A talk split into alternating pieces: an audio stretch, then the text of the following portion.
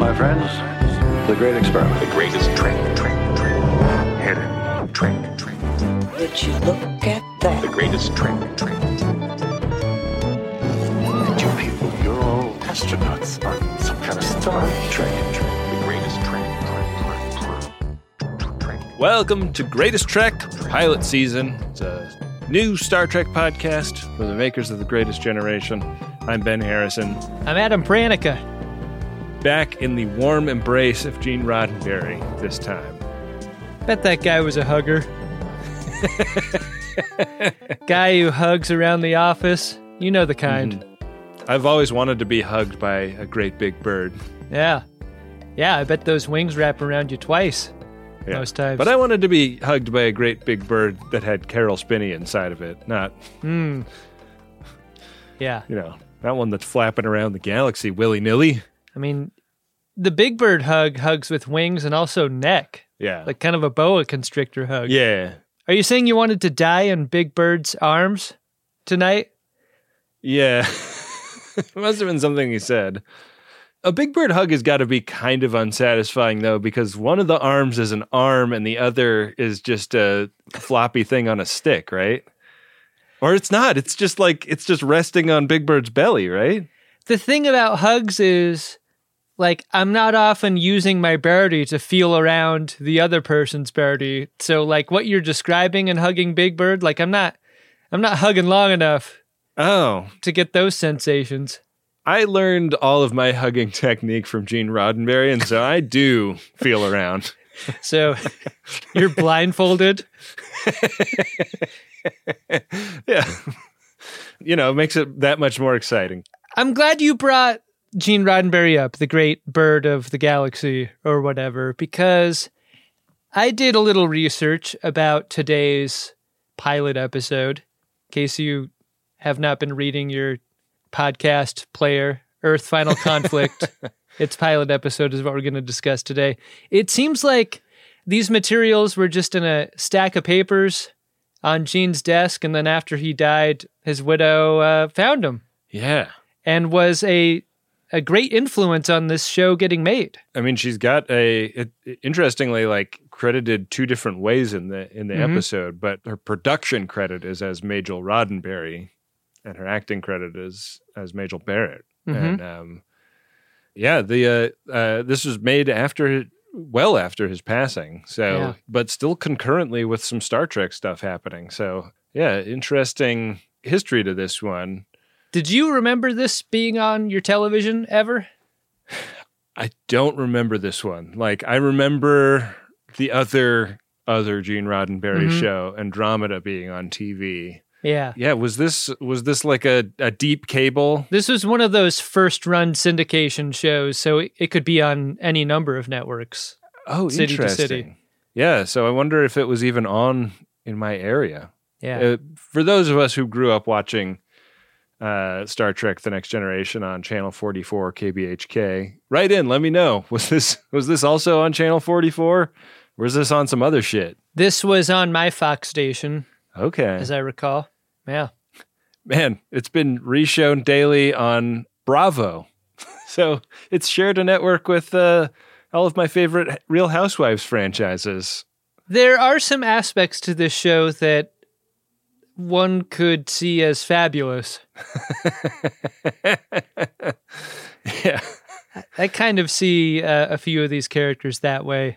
Ben, what do you say we get into this one? I'm I'm down. So much to talk about in the uh, very bright, very purple, very first episode of Earth Final Conflict. Season 1, Episode 1. It's called Decision. You know the greatest danger facing us is an irrational fear of the unknown. new era for humankind. Unknown.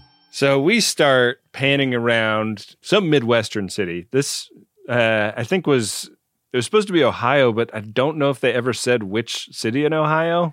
I mean, many parts of Toronto are substituted for Ohio Yeah. in modern production. Right. Yeah, hard to know if that was the case back in 1997 when this show was made. we kind of meet our main character right off the bat, and uh, he's this guy named Captain Boone. He's a police captain. He's been brought in to run security for the two worlds together party. He seems like a really a real believer in delegation because he's arrived at this party to find that none of the things that he asked for security wise have been done. There's there are no like anti-sniper measures taken. There's no bulletproof glass. It's just a big old crowd of people and a stage for someone important, a companion to stand on. And we, you know, we hear a little bit about the DC office and the companion before we really know what's going on. You rarely ever see city party. You know, out, outside of a like celebration of a winning sports team context. Right. So it was really unusual that this was like a the appearance of a big business billionaire and the landing of an alien spacecraft in front of 200 people maybe. I th- feel like you and I know exactly what 200 people look like. yeah. we we know what like just shy of 200 people look like specifically. and this is that. Yeah, like definitely in the script, a lot of commentary on like, can you believe the size of this crowd? And it's like, I don't know, is this a really big crowd for Toledo or wherever this is supposed to be taking place? You're right. The visual totally confuses the significance of this moment because if this is truly a I've never seen an alien spaceship before or an alien, and you get only 200 people to show up to this party, I think you failed as a marketer. Yeah. You failed in your message somehow. They needed to do a little bit more uh, paid promotion on Insta, I think. You know, They needed a uh, a Shen Yun kind of budget here, and they they've got like Da'an like mid dance twirl across the the middle of the of the sign. That'd be great. yeah. They have a Shen Yun aspiration on a NXIVM budget. That's they the really problem. do. Yeah, yeah. So uh, yeah, there's also this FBI guy there. Ronald Sandoval, attaché to the American Companion. We're talking to the mayor and Captain Boone and this FBI guy, and the FBI goes like everything is like the way they wanted it in DC, and uh, you know they hired you because they know you're good. And he's like, well, I can't be good if you don't do the security the way I said you should do it. And we noticed some weird stuff about this FBI guy. He's got like a weird wristwatch made out of meat. A David Cronenberg friendship bracelet is what it looks like. it really does. You imagine going to school with that guy. Ugh. Everyone's doing the like braids of thread, and he's like, uh, "These, Yeah. these are pieces of my retainer." he he comes up and asks you if you want to do his cootie catcher, and when he opens it up, it's all just meat in there, and you're like, "Oh, come on! Oh, bad luck." He opens up his lunchbox, and it's just awful in there. So yeah, everybody's real excited for the big day. You know, like the band strikes up. I loved all the like guys in the band like dropping their their tubas and French horns off of their lips because they were in awe of this spaceship showing up.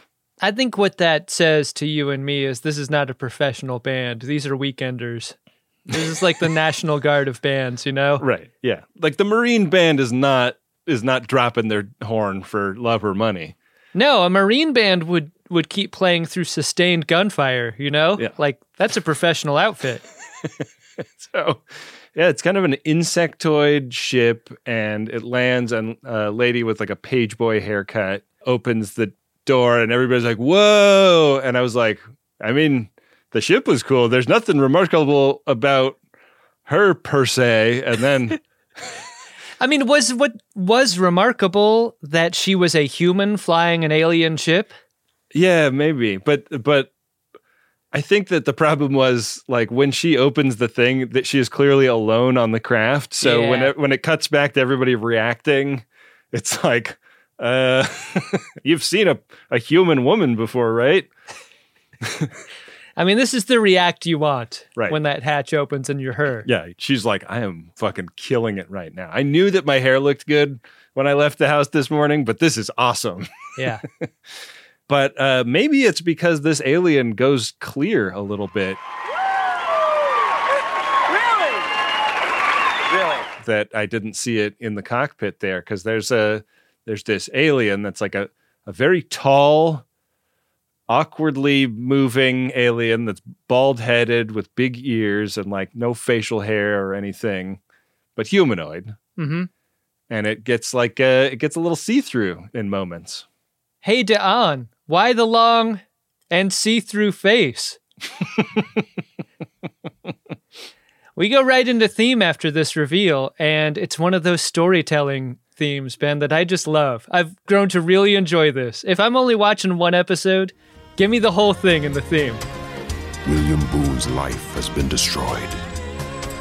A man caught between two worlds, assigned protector to the companions, undercover agent for the liberation.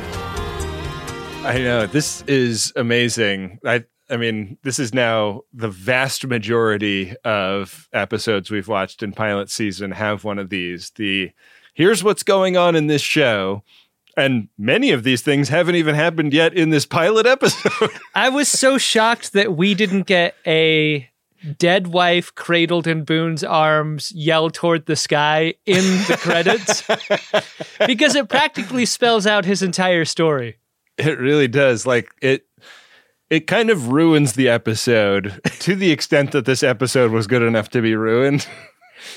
I mean, the main thrust of the theme here is that William Boone is going to go through some shit. Yeah. And here yeah. it is. This guy is stressed out for good reason. Yeah.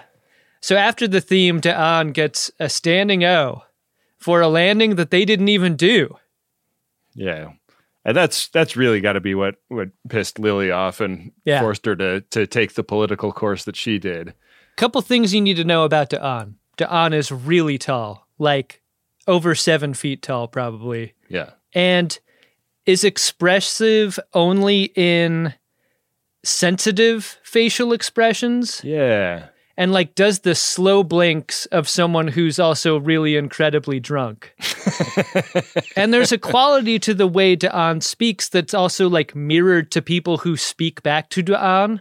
It's sort of like baby talk, but for really sensitive alien people, like because Da'an speaks very slowly, Yeah. which makes you think Da'an is also very intelligent and thoughtful.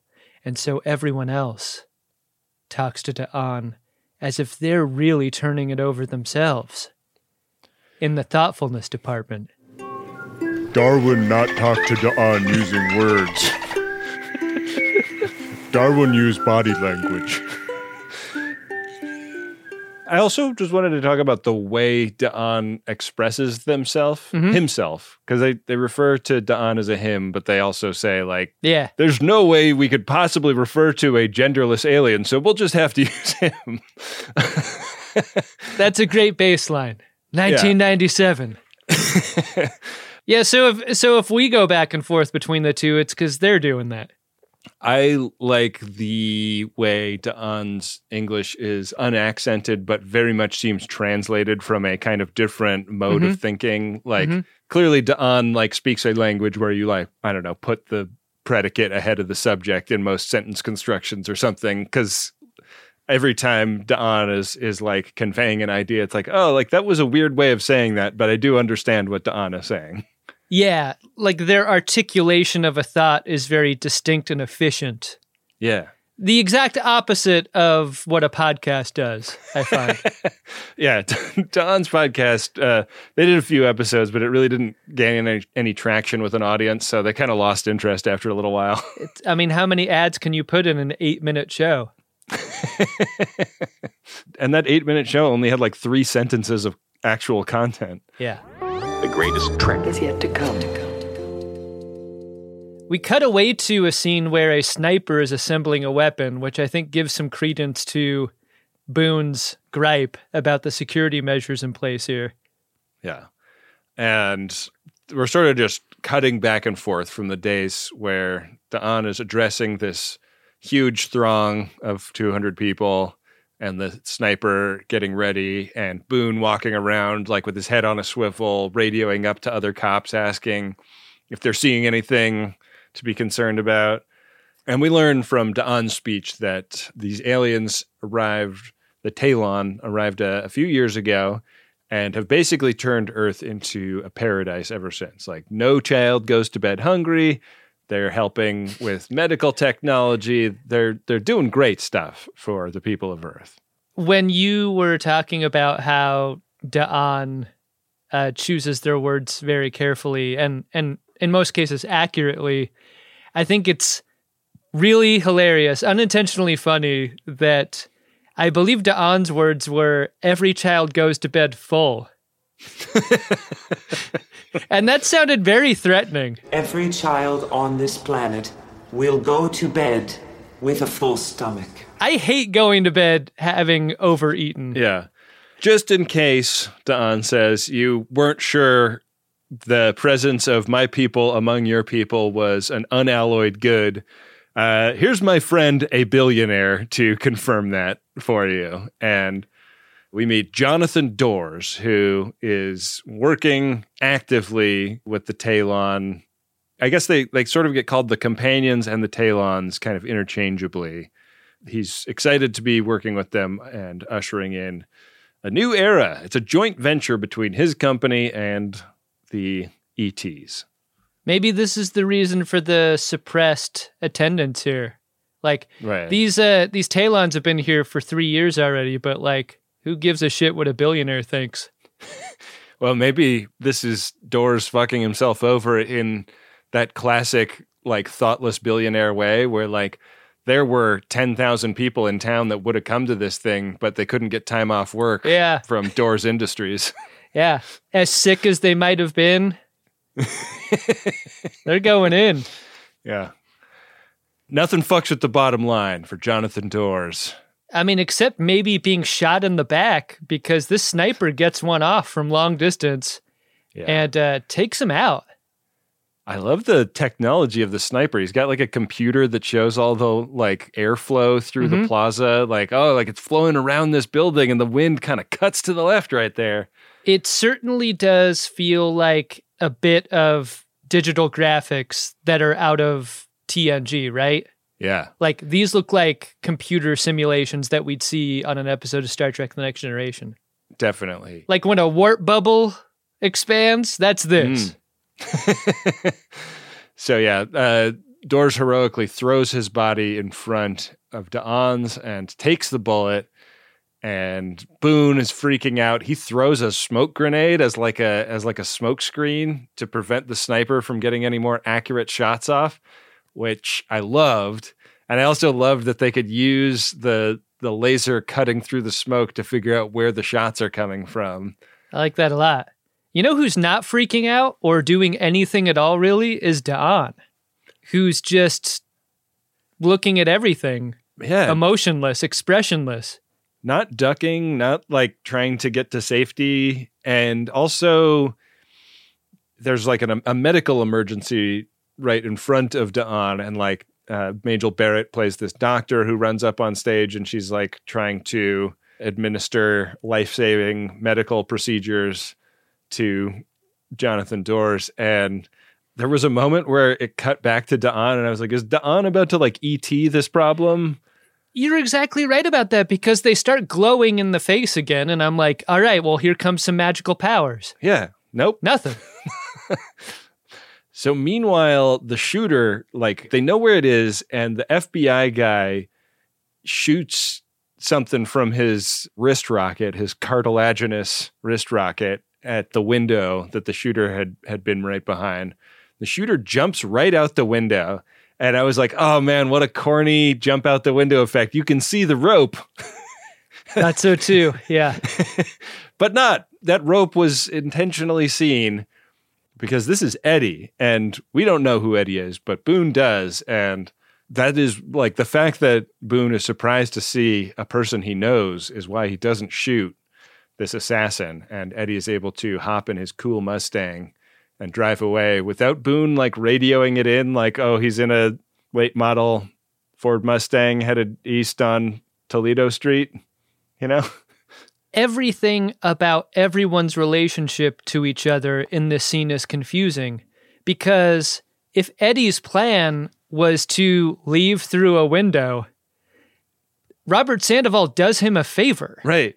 And so when Boone lets him leave, also, it kind of feels like there's a strategic coordination to the thing. Like, wait, are Robert and Eddie doing this together? And why didn't Boone like after clearly knowing who this guy was, do anything to apprehend him. Yeah. Things got really muddy really fast for me. Yeah, and like why did Eddie cut a perfect little hole in the window to shoot through only to then have the window get blown out, which is what he wanted? That's such a great point. Cut a bigger hole. You're going to be using it later. Yeah. Back on the days, Jonathan Doors is dead as a doornail. Hmm. I liked it. I have no words. We go back up to like the crime scene where the gun was set up and they they're investigating that. You know, Boone is calling shots and saying like the you know, the shooter must have been distracted by the fact that they missed their target. So hopefully that gives us a clue as to where they went. Uh, but the trail feels pretty cold. And they they go back to HQ, and weirdly, Boone is like not mentioning the fact that he knows the shooter personally to anyone. Mm-hmm. And he tells his partner, like, I don't want anyone to know that we caught him when we caught him, and I don't want anybody to talk to him but me privately without you there. Make sure it happens. And his partner's like, Gotcha, boss. No questions asked. Yeah. I mean, this guy seems to have the sort of pull where he could ask for and be granted a request like that fairly Yeah. easily. He's got the corner office. Yeah. Yeah.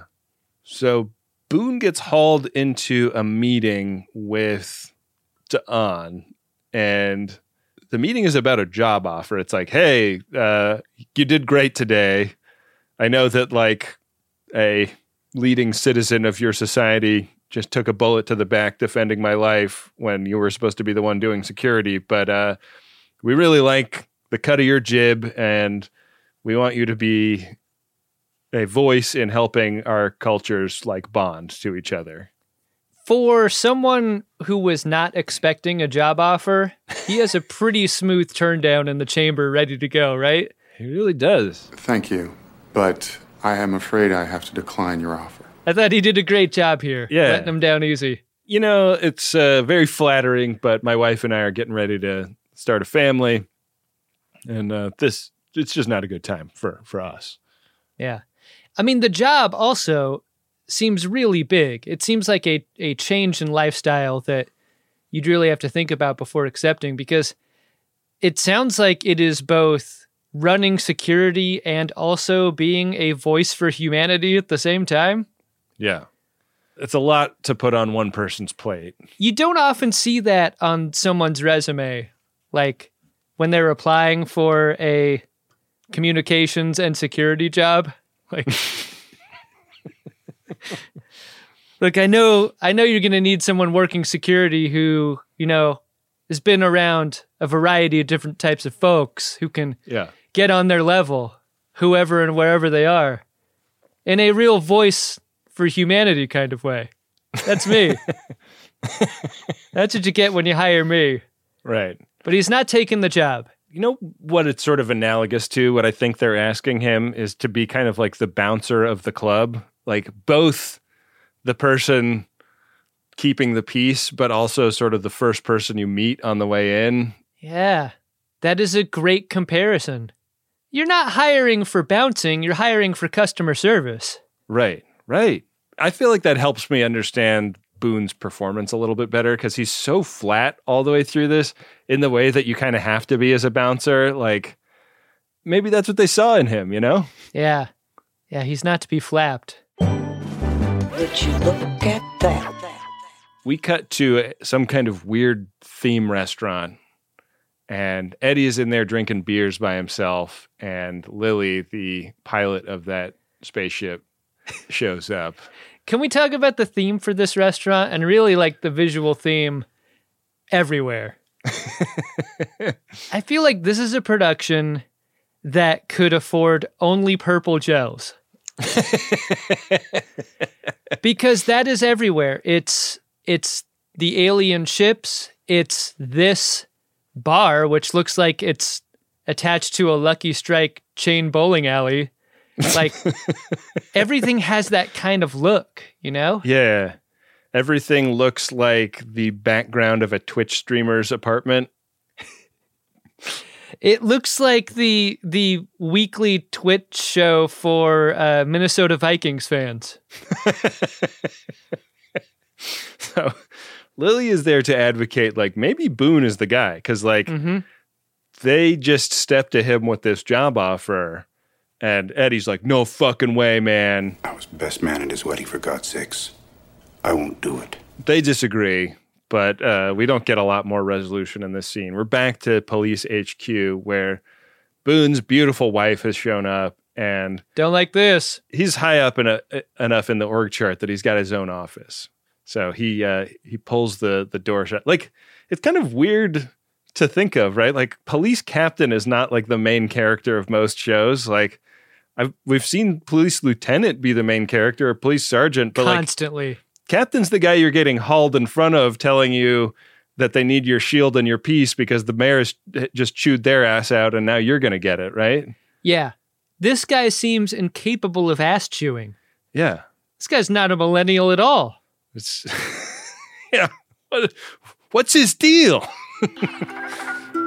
Darwin less interested in Boone now that you mention it.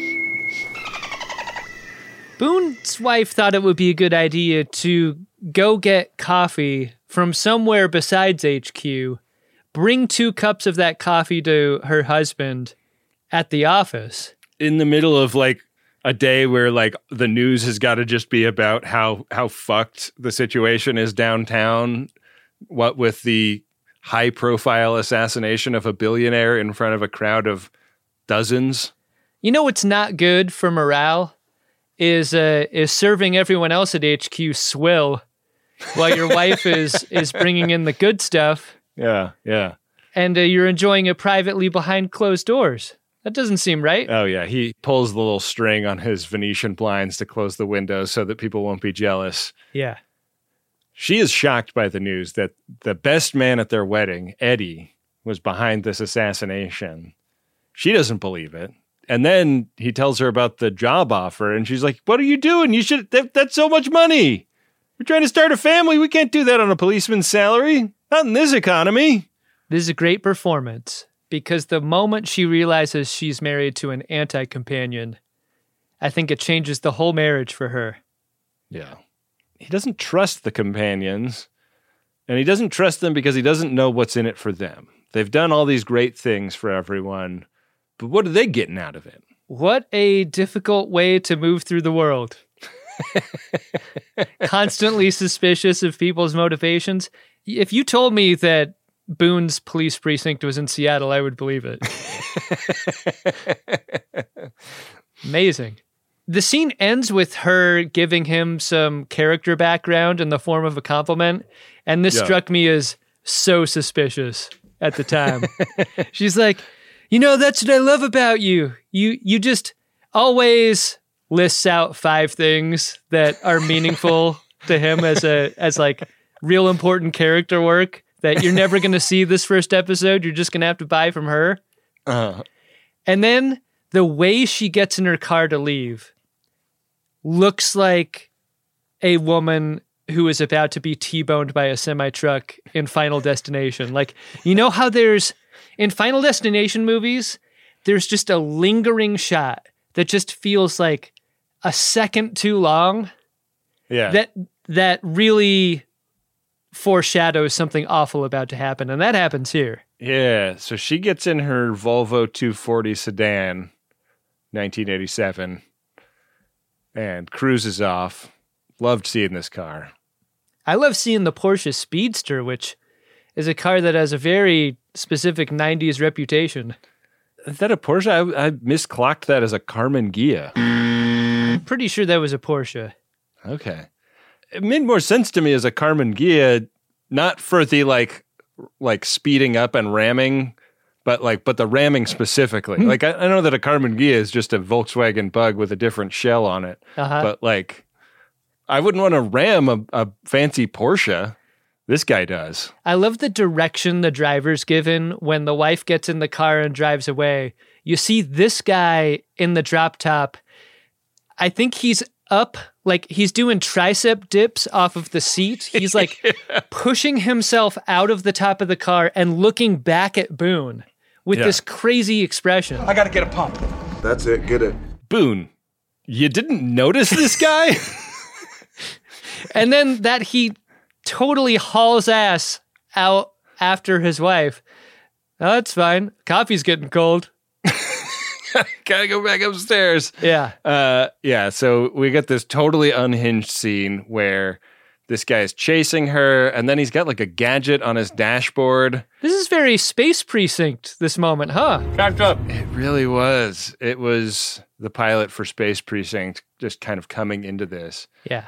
Yeah. He he boops the button, and we don't even get to see an explosion. We see a fake explosion superimposed on the window glass of his car as he like laughs maniacally. That's good value, though, for the effect, yeah, right? like cheapest car chase to explosion in television history, right here in the pilot of Earth: colon Final Conflict.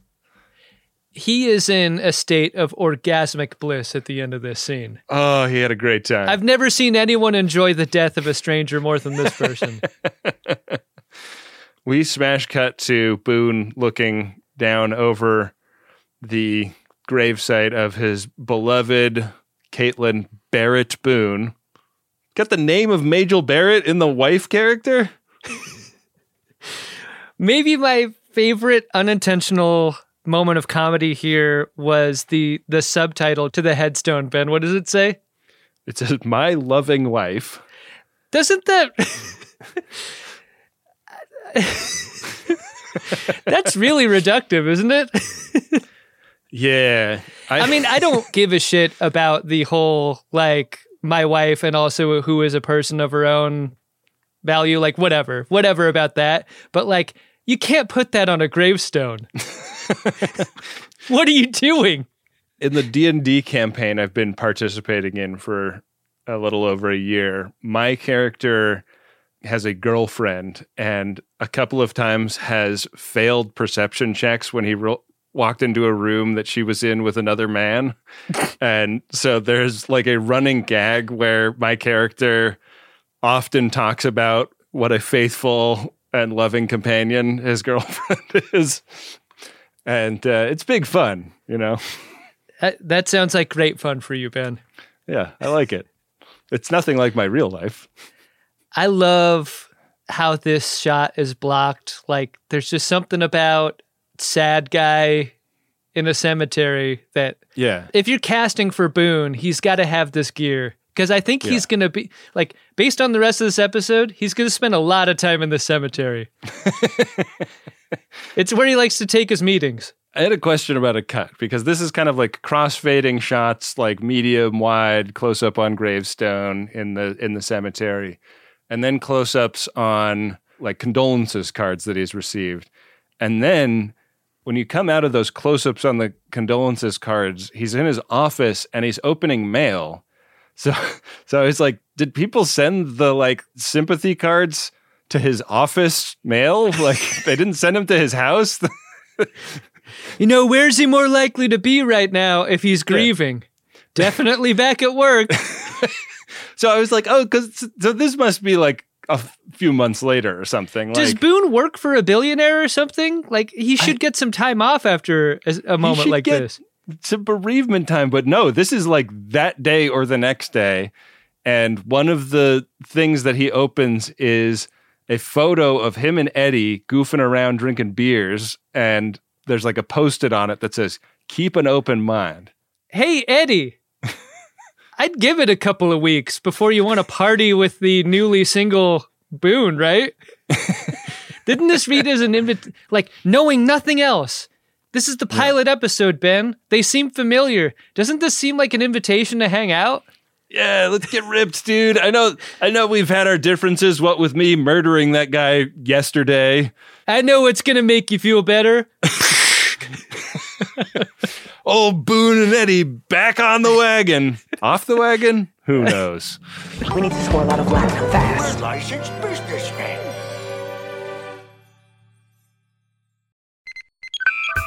I have tried so many meal services over the years. After all, I am a podcast host. And I gotta tell you, Factor Meals is my favorite. Why? because I can go from what am I going to have for dinner to eating a great dinner in exactly two minutes with Factor meals. And don't sleep on their smoothies either. I got six of these in the box this week mango, tropical fruit, strawberry or banana. They're all amazing. They're like meal supplements I can enjoy while I'm on the go. Head to factormeals.com slash trek50 and use the code trek50 to get 50% off. Again, that's the code trek50 at factormeals.com slash trek50 to get 50% off. What do you think of when you think of male grooming? Maybe it's a sharp haircut and a little bit of product, or a bit of the old beard wax twisted into the ends of a mustache. Maybe it's a shower, a shave, a little spritz of fragrance. Me? I think of shaving my nuts. And not just my nuts, all around those nuts. I'm talking all around those nuts. And this form of male grooming is hard to do when your junk looks like a log of Play Doh rolled through a dustpan in a barber shop. It's wrinkly, it's wriggly, nothing stays in place, and it's the one area where you don't want to have an accident. That's why I'm glad we're sponsored by the spring cleaning champions at Manscaped. They sent me their brand new Lawnmower 5.0 Ultra. It's their fifth generation trimmer, featuring two interchangeable next gen skin safe blade heads, a standard one for taking a little bit off the top, and a new foil blade to go smooth wherever your heart desires. They also sent me an extra large Manscaped t shirt, which I will never wear, but it was nice of them to do. Get 20% off and free shipping with the code TREK at manscaped.com. That's 20% off and free shipping with the code TREK at manscaped.com. Nothing like a little spring cleaning in your pants. It has been a long time coming that podshop.biz is as good as it is. The stuff on there is just really high quality and there's a ton of variety. We've got t shirts and sweatshirts, obviously, but we've got hats, we've got mugs, we've got water bottles, patches, mouse pads, shower shoes. There's so much great stuff on there. I'm really proud of what we have on offer. I'm proud that the store has a lot of really great size inclusive options. And uh, I think there's enough variety that just about any friend of DeSoto could find something that they'd really love to have in their collection at podshop.biz. So head over there and give it a look. Why don't you? Back for another game. You know it. What's going on? Just one more week till Max Fun Drive. Hard to believe. It's been a heck of a year since the last one. We're now a worker owned co op. We raised $50,000 for charity last year. And we've added a bunch of awesome new shows. But do you think we're ready to do it again? Absolutely. Lovely new gifts are lined up. The episodes will be amazing, and wait till everyone hears the bonus content. Yeah, plus they know to go to MaximumFun.org slash newsletter, so they're getting all the news. Oh, like that meetup day is on Thursday, March 21st. Then what's bothering you? Me? Oh, nothing. We're all set for Max Fun Drive to start on Monday, March 18th. I just didn't want you to see this coming. Check. What? Hang on. Most of the plants humans eat are technically grass. Most of the asphalt we drive on is almost a liquid. The formula of WD 40 is San Diego's greatest secret. Zippers were invented by a Swedish immigrant love story. On the podcast Secretly Incredibly Fascinating, we explore this type of amazing stuff. Stuff about ordinary topics like cabbage and batteries and socks. Topics you'd never expect to be the title of the podcast Secretly Incredibly Fascinating. Find us by searching for the word secretly in your podcast app and at MaximumFun.org. Well, there's a new ship. She's got the right name. She's got the right name. Now you remember that, you hear? Now you remember that, you hear? Mayor Ruiz comes in. Classy by her to give her condolences in person. Yeah. I mean, she if she's chewing his ass out, it's over the phone, but uh But also give the work stuff a week, Mayor. yeah. She's there to be like, hey, I tur- heard you turned down the job offer from Don. What's that about? If you think it's just me that thinks this decision's curious, you should know the president is hoping that you'll reconsider. I love the idea that the president really cares about the career trajectory of a police captain from Toledo in this universe. This is really important to them? Seems to be. If you could just give it some thought. There, there's that's some thought. Okay, Yeah. how about a meeting now? he agrees to go to DC, and that's going to be on one of these buggy spaceships with Lily. And we get Mhm. to learn a little bit about how these things work because she is like some kind of hotshot pilot. She helped create the training program that trains human pilots how to use these things. And they do something called transdimensional travel Mm-hmm. or interdimensional travel, I should say. This is the high speed rail that has been uh, promised for decades, Yeah. taking you from Toledo to DC in, Yeah. in moments. Yeah. The demonstration of the operation of this thing is very minority report. There's lots of like big gesturing to the screen with your hands. Yeah. But man, for a show that Gene Roddenberry had fingerprints on, this is so much clunkier than even the saucer separating in the pilot of TNG in terms of like this is supposed to be like real future technology that we're seeing for the first time and like really getting a close look at. And like every time it cuts back to Boone, he's like, oh, wow. Huh, cool. Oh, that felt crazy.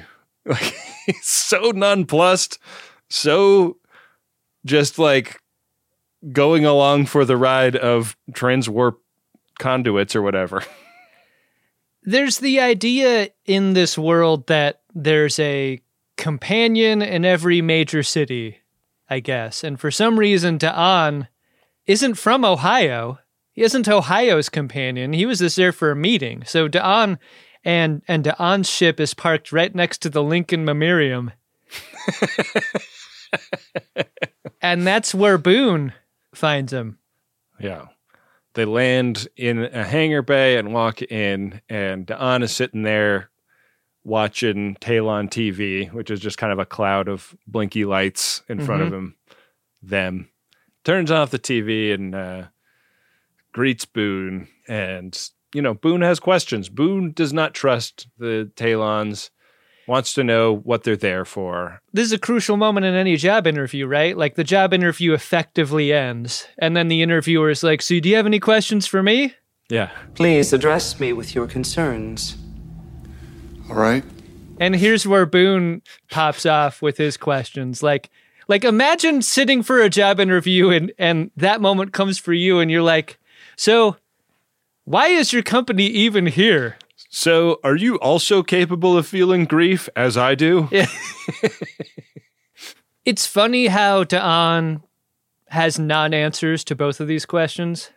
Yeah, the um, real question being why'd you come to Earth? And so, like, there is some kind of vaguely described evolutionary hump that humanity is on the verge of. And Taelons don't do it or aren't expected to do it, but they're very curious about it and want to learn from humans as they go through it. So they're like, well, we can help them out by sharing all of our super advanced technology and we'll hang out and watch as the dawn of a new human era takes place. But what it means is not something that anyone has gone into any specifics about. And it doesn't seem like that satisfactory to Boone either. Like he is he's still really not sold on this job.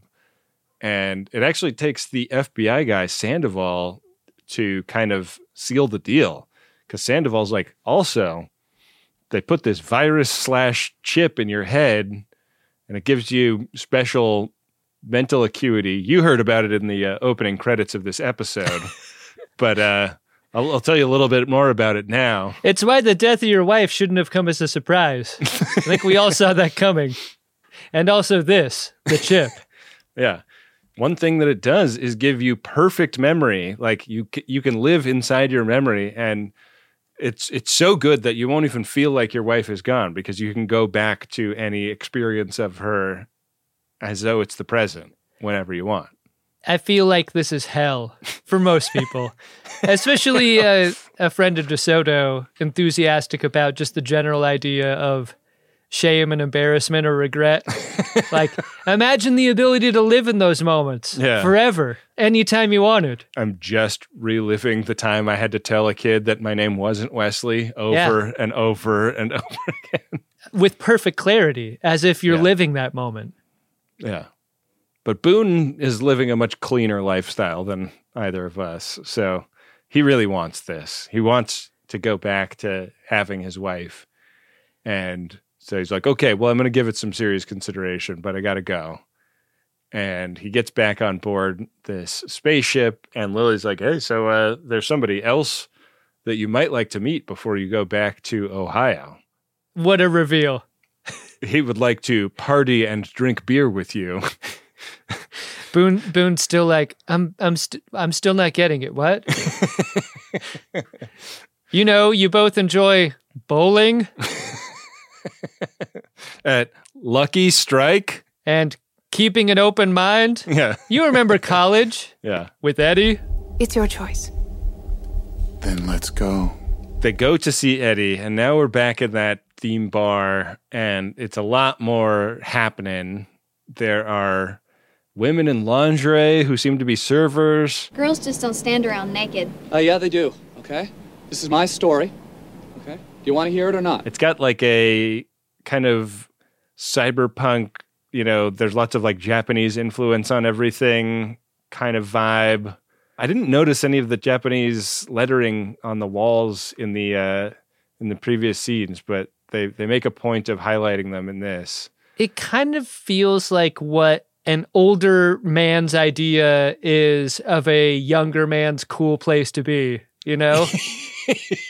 yeah. Hey, next time you go to Aqua, can I come? Yeah, maybe. Your granddad thinks this is where we hang out, you know? Right. Right. Yeah, like it's got all of the riz of like a franchise burger restaurant, but it's being pitched as like a seedy bar with scantily clad women. Right. Yeah. They go into the back and they're like I guess in like some kind of drinks cooler based on all the like padding and reflective materials on the wall. Man, I wondered that myself, or if they were just using insulating material as decoration, as like Right. futuristic decoration. Oh, it's real spacey back here. Yeah.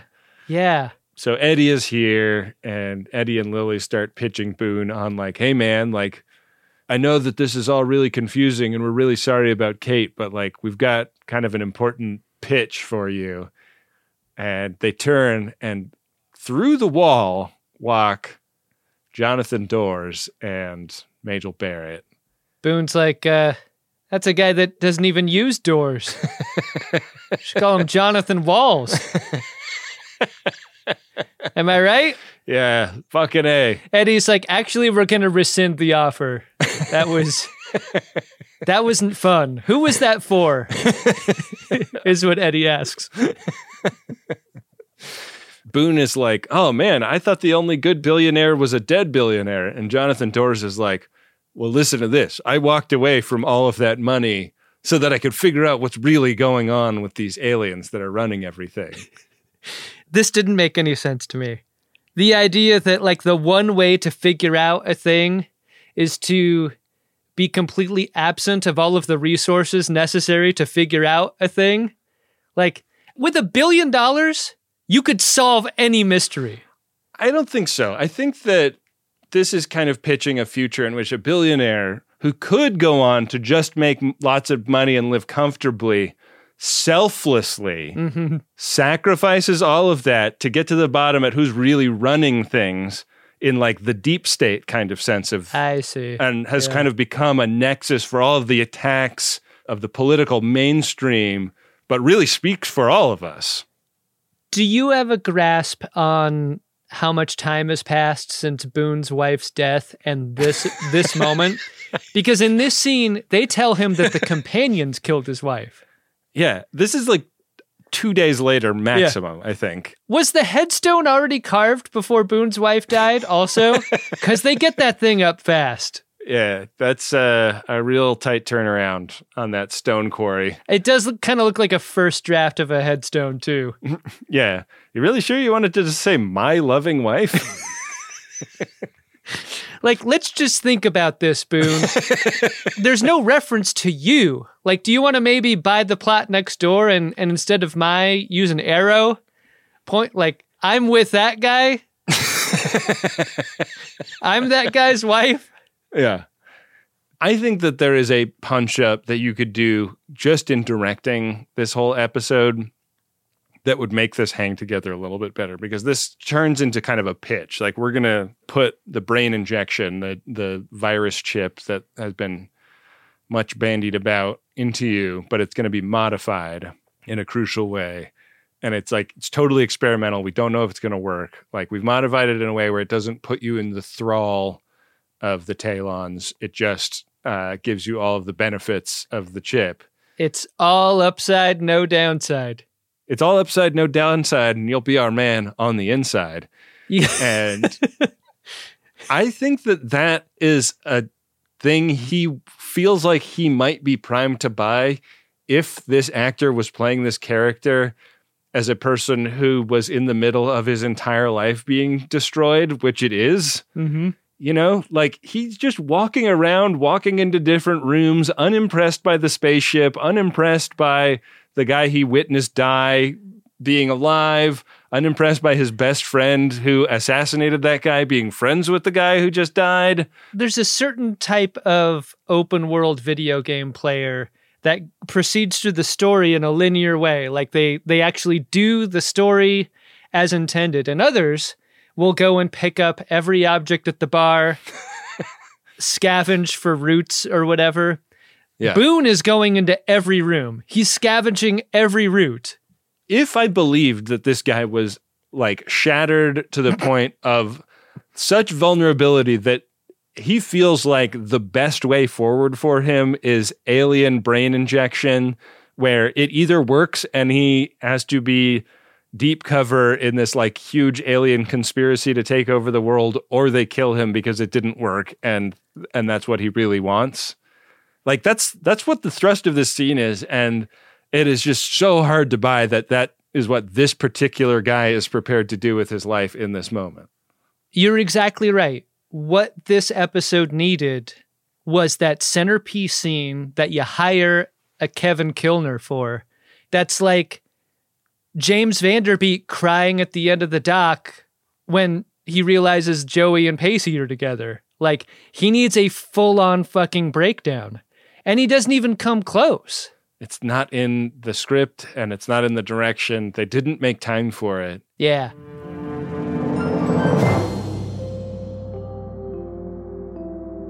We like basically smash cut from him agreeing to do this in this scene to the operating table inside some Taelon facility. And Major, Majel Barrett is like also under deep cover. She's the only physician in the room. She pulls out a needle that is the length of a wiffle ball bat into his brain. Before the operating room scene, we get a scene where where Boone goes back to the the guy who carves headstones. And he's like, I'm about to go in for a pretty dangerous procedure. I think it's probably smart for me to to get something set up in the event of. And the and the carver's like, cool, what'd you have in mind? And he's like, Well, I mean, William Boone, obviously. And then subtitle, you know how how you gave my wife uh my loving wife? I figured for me you could just put me. Feel like that says it. Yeah. Anyway, I'm gonna go get this experimental surgery. The needle going up through the bottom of his jaw was the most effective, Great choice. grossest, weirdest part of this episode by a country mile. I love that choice. Oh, it's it, like my dog ran in from the other room because I made like a, a weird noise squatching Yeah. watching this. He was like, "Is everything okay?" It's really effective for the budget. Yeah. It's like the cool grandpa showing the severed thumb magic trick, you know? like if you shoot it at a certain angle, Yeah. the viewers watching the stream at home are watching me do that very poorly. But like you can pull this off practically. And when you cut away to the computer screen showing the the virus take form in the brains, Yeah. It does kind of like a weird, like Mm-hmm. circuitous path through his brain too. You can tell this is the sort of wand that a surgeon might want to take home some nights, you Mm. know? Feels like it could really wand you down. Oh yeah. Are you suggesting that the Majel Roddenberry character is is an enthusiast of sounding? I'm I'm saying her or any other professional surgeon working in this facility might Oh. might just take one home. Okay. It's so funny because she's like, they make a big deal about the strap that they put on his head, and there's like a circular metal part that has a hole in the middle of it. And she's saying, like, this is going to hold your brain steady so that it doesn't like slip around in there. And I'm like, oh, so the, the clip show device is going to go through that hole. Like, that's Nope. the target.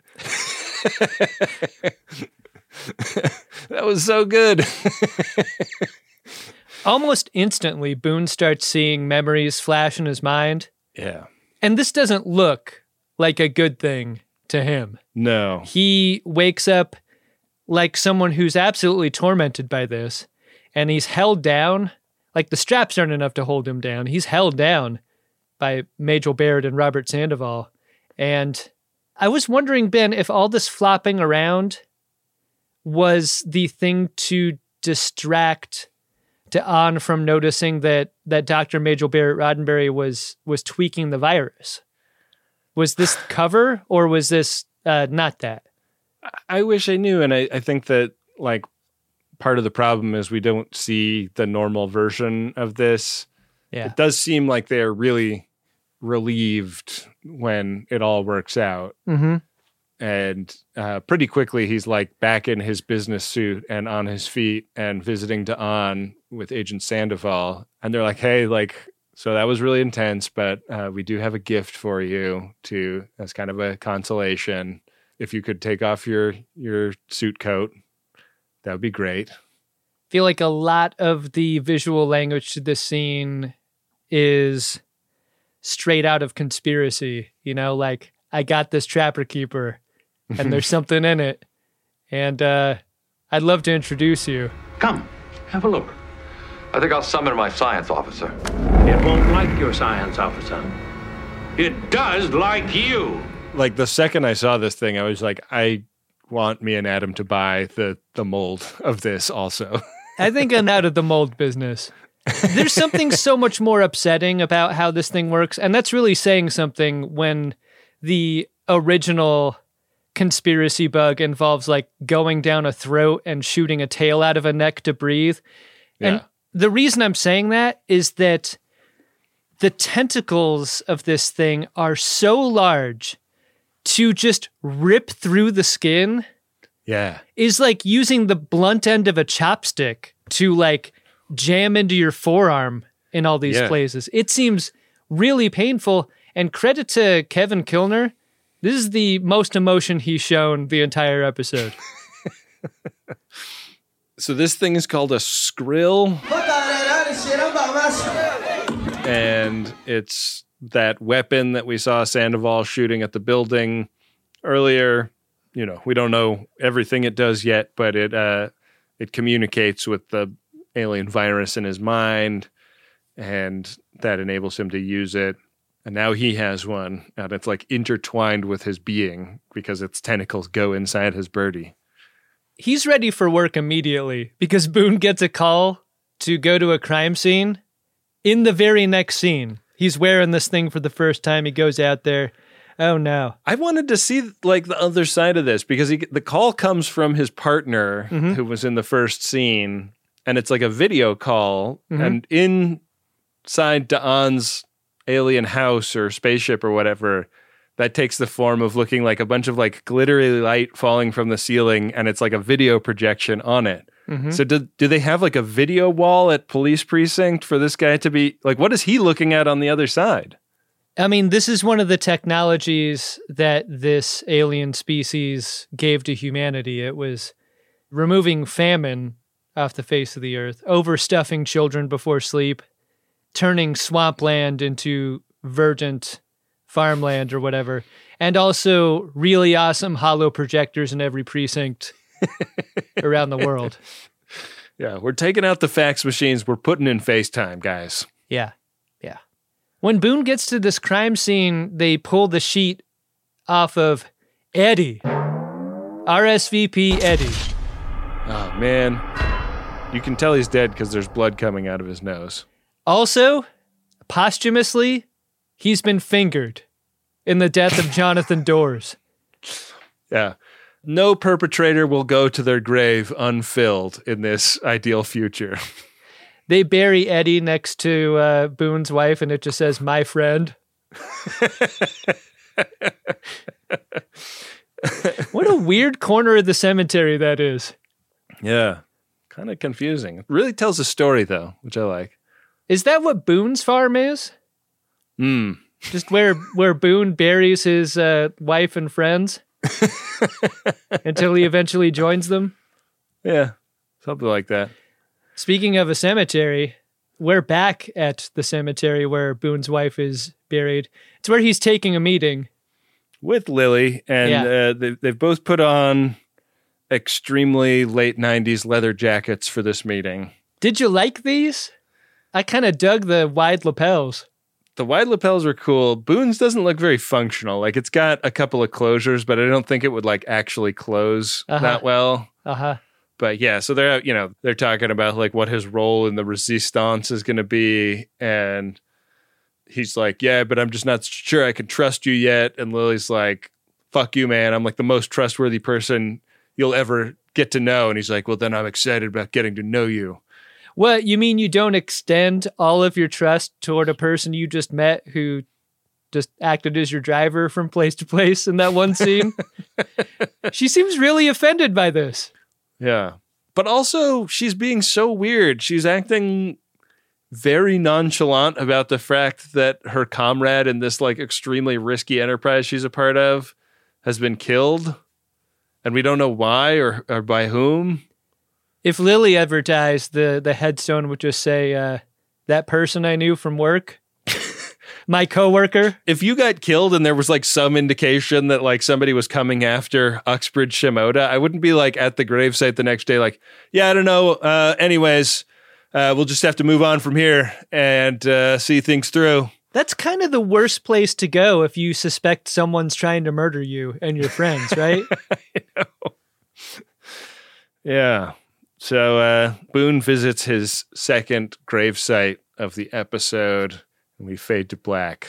I think it's pretty important that you see that creepy ass friendship bracelet on the hand that lays down the bouquet, right? I really like Yeah. how elegant that is. That's good. It really connects. You know, my film paper goes like this. It kind of connects the two parts of his life. Wow. The the pre murder of his wife and and what happens after. Mm-hmm. Yeah. You like this episode, Ben? She'll always bring it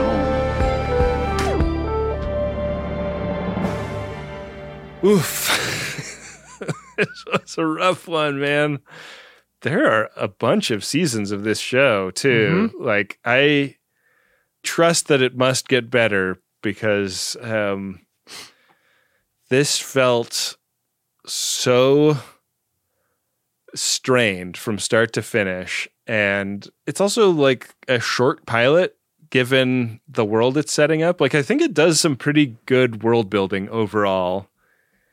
But yeah, like, I don't know if it's how he was directed or choices he made, but um, the way Kevin Kilner is playing this part feels like the thing that really shatters it as a compelling story for me.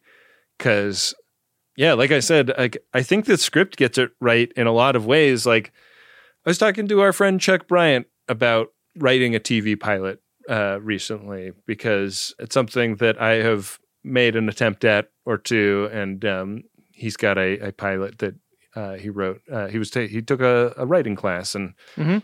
i feel like i, I want to take a writing class now like I, You don't need a writing class, just do it. I know, but it's fun to have like a structured environment in which to do it. What you need is an orange theory of writing classes. Mm, Something that just hounds you into writing. yeah. You know, like I sign up for the writing class on January 1st and then I never show up, but I'm like paying for it somehow. It's like, ugh. I mean, you have to give them compromat. Yeah. That'll keep you on your due dates. one thing we were really vibing on was when writing a story, I think it is really hard to have bad things happen to your main character. Like it, your main character is a character that you wouldn't be writing about if you didn't kind of love them in a certain way.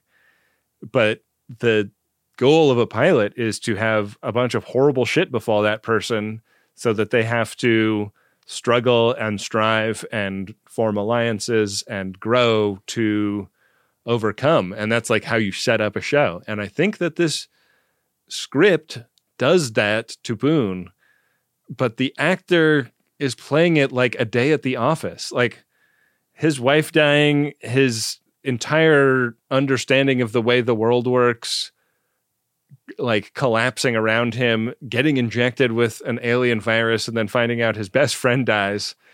All goes down in this episode, and it doesn't seem to really move the needle for him that much. and like, I know that he's kind of trying to play it as like the rugged, strong man, you know, Jack Reacher kind of guy, but boy, it just didn't it didn't work for me. So uh, yeah, I would I would not. Uh, I'm not at all curious about watching episode two of this one. I have to say. I read something that might illuminate why that is, Ben, and I'm just going to read it. The show had an unusually high turnover rate among the regular cast, partially due to contractual disagreements between the cast and the producers. Hmm. Almost all of the show's major characters were killed or otherwise removed within a season or two of being introduced. In fact, the only character to appear as a regular during all five seasons was FBI agent Ronald Sandoval, Whoa. one of the show's antagonists. So I wonder if the inner lives of the actors isn't a reason you're seeing what you're seeing on screen. Like, some actors will just do it for the love of the game or whatever. Mm-hmm. But like, if you want to really get a 10 out of 10 performance, you got to take care of your people and give them a reason. Yeah. And maybe this was the sort of production I'm I don't have any tea specifically outside of what anyone else could read online, but I wonder if that wasn't a part of it. Like low budget, contractual disagreements, rocky production. I mean, what are you going to get? You're going to get two emotions out of uh out of your lead character. You got to pay if you want any more than that. Oh man, Von Flores, who plays uh, Agent Sandoval, also in Tech War, Tek Justice, the uh, The Shatner show? yeah, the the Bill Shatner show. Yeah. Yeah, I had a hard time with this one too, Ben. I think when I think about Babylon 5, I think about this show and how it looked and felt in a strange way. Hmm. And Babylon 5 ended up being much better in a number of ways.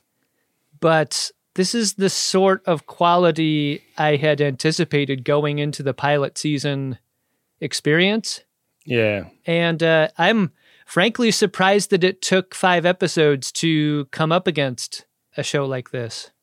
I am too. Like this this definitely feels like uh the low point so far, but overall like the the stuff we've watched on pilot season has has been more intriguing than I anticipated. So um I like the idea, like the core idea aliens visit Earth, they're giving us all this free shit. Isn't that suspicious? like, that seems like a great fucking pitch. Yeah. I, it's just kind of a little bit of a shame that there's so much outside of that essential idea in this episode, you know? yeah, that weighs it down. Yeah. I mean, I also sort of wondered watching this, like if this didn't kind of go into the back of a bunch of somewhat unstable brains and become the seeds of QAnon like modern conspiracy theories, because it really does hew to some of the like, you know, aliens that are in our midst. There are lizard people running everything, kind of thinking that unfortunately plagues the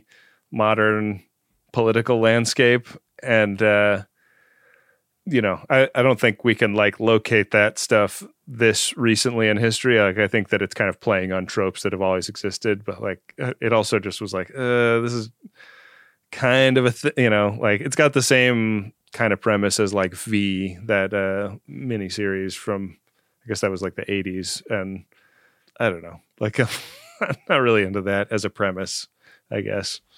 Well, I am very into going and checking our priority one message inbox Ben. You want to see what we got over there and if those can be trusted? I do. Priority one message from Starfleet coming in on secured channel. Adam, our first priority one message is from Mike and Mock, and it is to Kristar Shrimp Colgar. This is two weeks in a row with Mike and Mock getting a P1. Very suspicious. What are they really up to? Mm-hmm. Goes like this Wow, thank you for the audiobook of P Stew's Making It So, narrated by P Stew himself. What a great Crimbus present. Can't wait to learn the proper way to say make it so. I wonder what Ben and Adam will title their inevitable memoirs. Anyway, Merry Crimbus and happy 2024. Oh man, Adam, if you had a memoir, what would you call it? Great question. Dropping the kids off at the pool, the Adam Pranica story? I hope enough time will have passed that I could also name mine making it so. Hmm. That sounds like a good one, right? How about just making it with Adam? Hmm. Yeah. I haven't thought about it. Yeah. I hope I, I live a life that's memoir worthy. That'd be fun to think about. I'm nowhere close to uh, thinking about writing it, though. Hope I have a little more runway Yeah. Yeah. on this thing. How about you? Give me some time, guys. I yeah, it'd probably just be called like I'm sorry or something like that. That's perfect. you know what would be a great title for your your memoir, Ben? Is is it me? and then you feel so bad about writing about yourself, you're just writing about other people. yeah. That works. Better people out there. Up next is Blake. Their priority one message is to me and you. That message goes like this This is a plea to please consider doing some content on my personal favorite Star Trek movie, Star Trek colon the motion picture. You could probably do a whole greatest Trek episode just on the sequence where Scotty drives Kirk from Space Dock to the Enterprise. It's about as long as an episode of Lower Decks. Keep up the good work. I love the show. Thanks, Blake. Blake did it right. Blake has ideas. I think that that's you know widely considered to be the second best Star Trek movie after Star Trek Five, Mm-hmm. and uh, we'll get to it eventually. Yeah. Know? Yeah, we tour the movies. I don't see that being a podcast show. Yeah, that would be a tour. Mm-hmm. But uh, yeah, one day Yeah. we'll get to it. Listen, Priority One messages are a great way to support Greatest Trek. You got to believe that some of those funds go toward life extension Mm. techniques for me and Ben. You know? Yeah. If you want us to live long enough to write a memoir, go to MaximumFun.org slash Jumbotron. Get on the list. It's fun. Promise. Hey, Adam. What's that, Ben? Did you find yourself an Edward Larkin? I think if you're looking for an example of why this doesn't quite work, how distracted the attention might be from making a show as good as it can be. Uh huh. When Boone's in surgery, and you you raised the ultimate question in that scene, like if he's meant to be strapped down and immobilized, and then there's that disc over his forehead, like one would assume that that's where Waxana's magic wand is going to go. but there was one aspect to that sequence that bumped me completely out of it, and that was an unsnipped thread on the belt that was wrapped around Boone's head. Did you notice this? So, th- so this is like a seatbelt like material. Yeah. And if in cars of a certain age, those will start to fray or get a little fuzzy or whatever, or maybe like they'll they'll pop a thread out of the side or whatever. Mm-hmm. There is shot after shot, extremely close up on Boone's head, where you see in the strap go across, and there's like a half an inch of single black thread kind of creeping into his eyebrow. Was there anyone looking into the monitor? No one at the monitor? Wardrobe, can you bring scissors to set? Yeah. Yeah, those little scissors that are like it's just like a little snip It drove me absolutely nuts that no one Yeah. caught that. That's crazy. The big black thread and just the idea of it is my Edward Larkin this episode. I was also a little distracted that Eddie's name was spelled like the whirlpool of water and not E D D I E. It was E D D Y. Oh, that's nice. Named after where he was conceived. In a hot tub. Yeah. I'm gonna give it to the uh, the automobile assassin. I was gonna give it to Boone for like not noticing that guy, who just like he really was giving "I'm here to do a murder" energy when he was parked in front of the police station. He had cackling hench vibes like you'd get from uh, from a Batman movie. Yeah, he was having so much fun doing that murder. Yeah. and a maniac having that much fun just feels Edward Larkin to me. So I'm gonna give it to that guy. Kind of envious, to be honest. Yeah, seems seems nice. Yeah. Well, Adam, we got to talk about next week's episode of Greatest Trek here. Can't wait to find out what that is. Please pull us up out of this nosedive. But before we do that, I want to talk about uh, a warning buoy. Hmm. Prepare a buoy and launch it when ready. Warning buoys. An emergency buoy. A warning buoy. This one just came in while we were recording. This was uh, dropped into our Slack by Wendy. This was an Apple Podcast review by Saku Bald. Uh, hope I'm pronouncing that correctly. And it is a five star review for Greatest Trek. Headline Oversexed Darwin the Dolphin. Hmm. Okay, here we go. Finally leaving a review because of a double whammy. First, was not being able to breathe when Ben and Adam were riffing on SeaQuest Darwin the Dolphin kinks. And toward the end of the app, talking about breath play. Then they said that they would do Babylon 5's pilot. Finally, one of my favorite sci fi shows as a kid. Hey, listen to that. We, we're getting new Apple podcast reviews from people that are enthusiastic about our pilot season project. We really appreciate everybody that leaves one of those or recommends the show on social media. And uh, if you do so, uh, you might hear your words coming out of our mouths here on the show at some point in the future. I'm glad we finally did a work sufficient enough to inspire a review there. finally, with references to dolphin sex, we have earned this person's review. and we are grateful. Thank you. We sure are. So, uh, next week on pilot season, we are going to be reviewing kind of a long one. This is another uh, two parter pilot. This is from a show also from 1997, and it's available on Prime Video. It is the pilot of Stargate SG1. It's called Children of the Gods, Parts 1 and 2. This may be a really stupid question, but this is a very stupid show. Is this Richard Dean Anderson's Stargate? Was was he a part of the Stargate TV show always? I thought he was. Is he not? Yeah, I don't know. I, I'm just curious. I'm going to search Stargate SG1 right now. Here's another thing about Stargate SG1. We were recently uh, guests on uh, Open Pike Night, and we were talking about different shows to watch. Oh yeah. While we're waiting for new Star Trek, someone mentioned Stargate SG1 being originally a Showtime show, and there being nudity in it. Is that this? Oh. Or is that a different Stargate? Uh, dang, I didn't know that. Hard to know where it originally aired, but you can get it on Prime Video now, is what I'm seeing. Yeah. Are you saying that we might see Richard Dean Anderson's crank in this episode? Yeah, it's just covered in uh, matchsticks and a length of thread and uh, googly eyes and like whatever household materials he needs to uh, conjure an erection. Wow.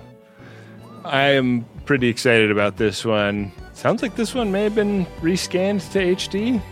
I'm seeing that there are Blu rays of it. Oh, I hope so. That would be nice. That'd be a nice palate cleanser Yeah, that would be great. in the definition. Yeah. Well, I'm looking forward to it. That'll be next week on Greatest Trek. And in the meantime, we're going to let Wendy take it from here. Take it away, Wendy. Thanks, Wendy. Greatest Trek is an Uxbridge Shimoda podcast on the Maximum Fun Network. It's hosted by Ben Harrison and Adam Pranica, and it's produced and edited by Wendy Pretty. Next week on pilot season, it's Stargate SG1. The two parter is called Children of the Gods, and you can join weekly watch parties and chat with other FODs on board the USS Hood Discord at drunkshimoda.com. Thanks to Adam Ragusea, who composed the theme music for Greatest Trek. You can find his YouTube cooking channel and podcast by searching for Adam Ragusea. Thanks to Nick Ditmore for creating the show art, and thank you to Bill Tilley, who manages all of the at Greatest Trek social media pages. You can find and follow those, and use the hashtag Greatest Trek when you post about the show. Thank you to the Max Fun members who keep this audience supported podcast going. Max Fun Drive is coming up in the next month before we get back into season five of Discovery, and Uxbridge Shimoda could really use your support. If you're enjoying the show and you're in a position to contribute, there are great membership benefits, and the drive is the best time to join or upgrade. MaximumFun.org slash join. Thanks for listening. We'll see you next week on Greatest Trek.